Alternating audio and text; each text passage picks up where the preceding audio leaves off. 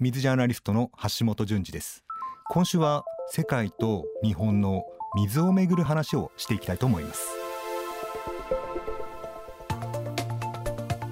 安全な水を自宅で得られない人の数およそ22億人。世界には生きるために必要な水すら手に入らない地域が数多く存在します。この問題は世界的な人口増加や国家間の水資源の奪い合いそして気候変動によってさらに深刻度を増しているとされ OECD 経済協力開発機構は2050年には39億人が水不足に陥ると予測しています。豊富な水に恵まれた日本にいる私たちにはあまり感じることがないこの水が手に入らないという問題。水ジャーナリスト橋本淳二さんは日本も人事ではないと話します。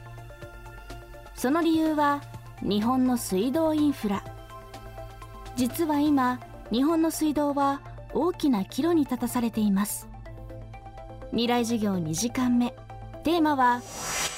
水道から水田へ。日本には水問題ないんじゃないかなっていう人がとっても多いと思うんですね。日本の水道っていうのはだいたい1960年代とか70年代を中心に全国に普及したんですね。でそれまでは女性が井戸に水を汲みに行ったりとかそれで女性が忙しいとか子供が学校に行けないみたいな開発途上国に今見る風景が実は日本にもあったんです。そこから水道が一気に普及したことで蛇口からいつでも水が出るよっていう状況になったわけですけれどもその水道がいつまでもあると思うのは親と水道みたいな状況になってしまいましてどういうことかというと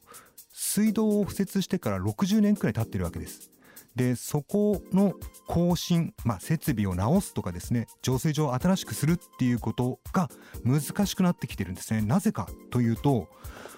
給水人口といって水を使っている人の人口が地方ほどどんどんどんどん人口減少の影響で少なくなっている。それから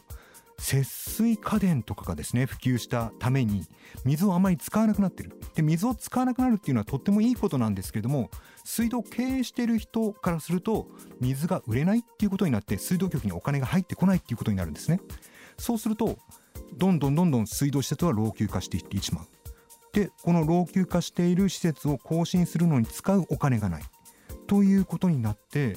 1年間で2万件漏水事故っていうのが起こっているんですね。でこういうふうに弱った水道管っていうのは例えば災害が起きた時に非常に壊れやすくて長期間の断水につながりやすいんですね。そういったことを考えるとこれから未来の水道をどういうものにしていこうかっていうことを考えなきゃいけないと思うんですね。でもしかすると今ある水道っていうものが都市部だけのものになる可能性があります。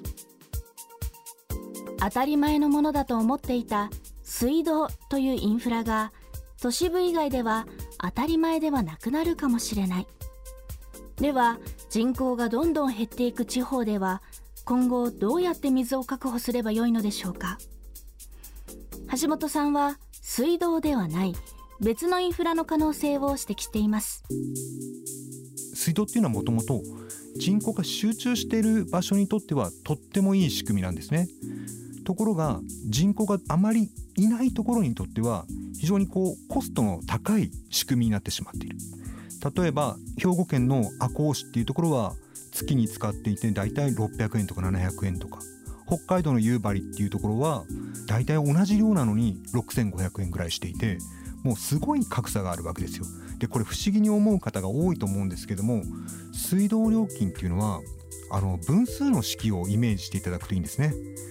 分母の部分に使っている人の人数。分子の部分に水道にかかっている設備のお金がかかっています。そうすると人数が少ないと同じ設備であっても水道料金は高くなっていってしまうんですね。なので人数の少ないところには水道っていう水道管でつながっている仕組みではなくて水点といってですね水の点ですね。小さな小さな給水スポット。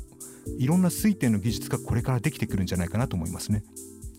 例えば水を貯めるものを作っておいてそこに給水車で週に3回くらい水を運んでこの貯めたところから各家庭の蛇口まで持っていくというような技術もありますし山の沢水を小さな浄水場もう浄水場といってもですねもう本当に冷蔵庫くらいの大きさの水をきれいにする装置で水をきれいにしていくというようなものもありますし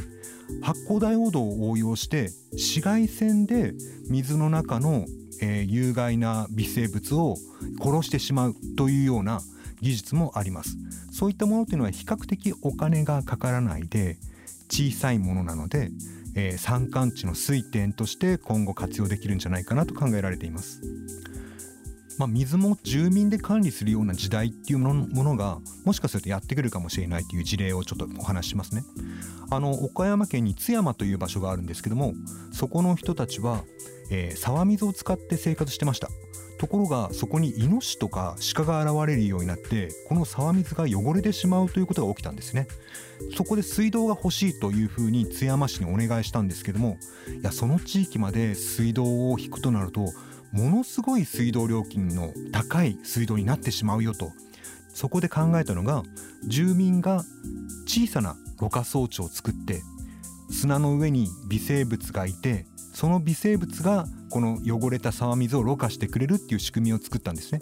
これを住民自身が管理をしてその水田を活用して生活をしています。こういったものっていうのはいろんな中山間地で応用のできる技術だと思います。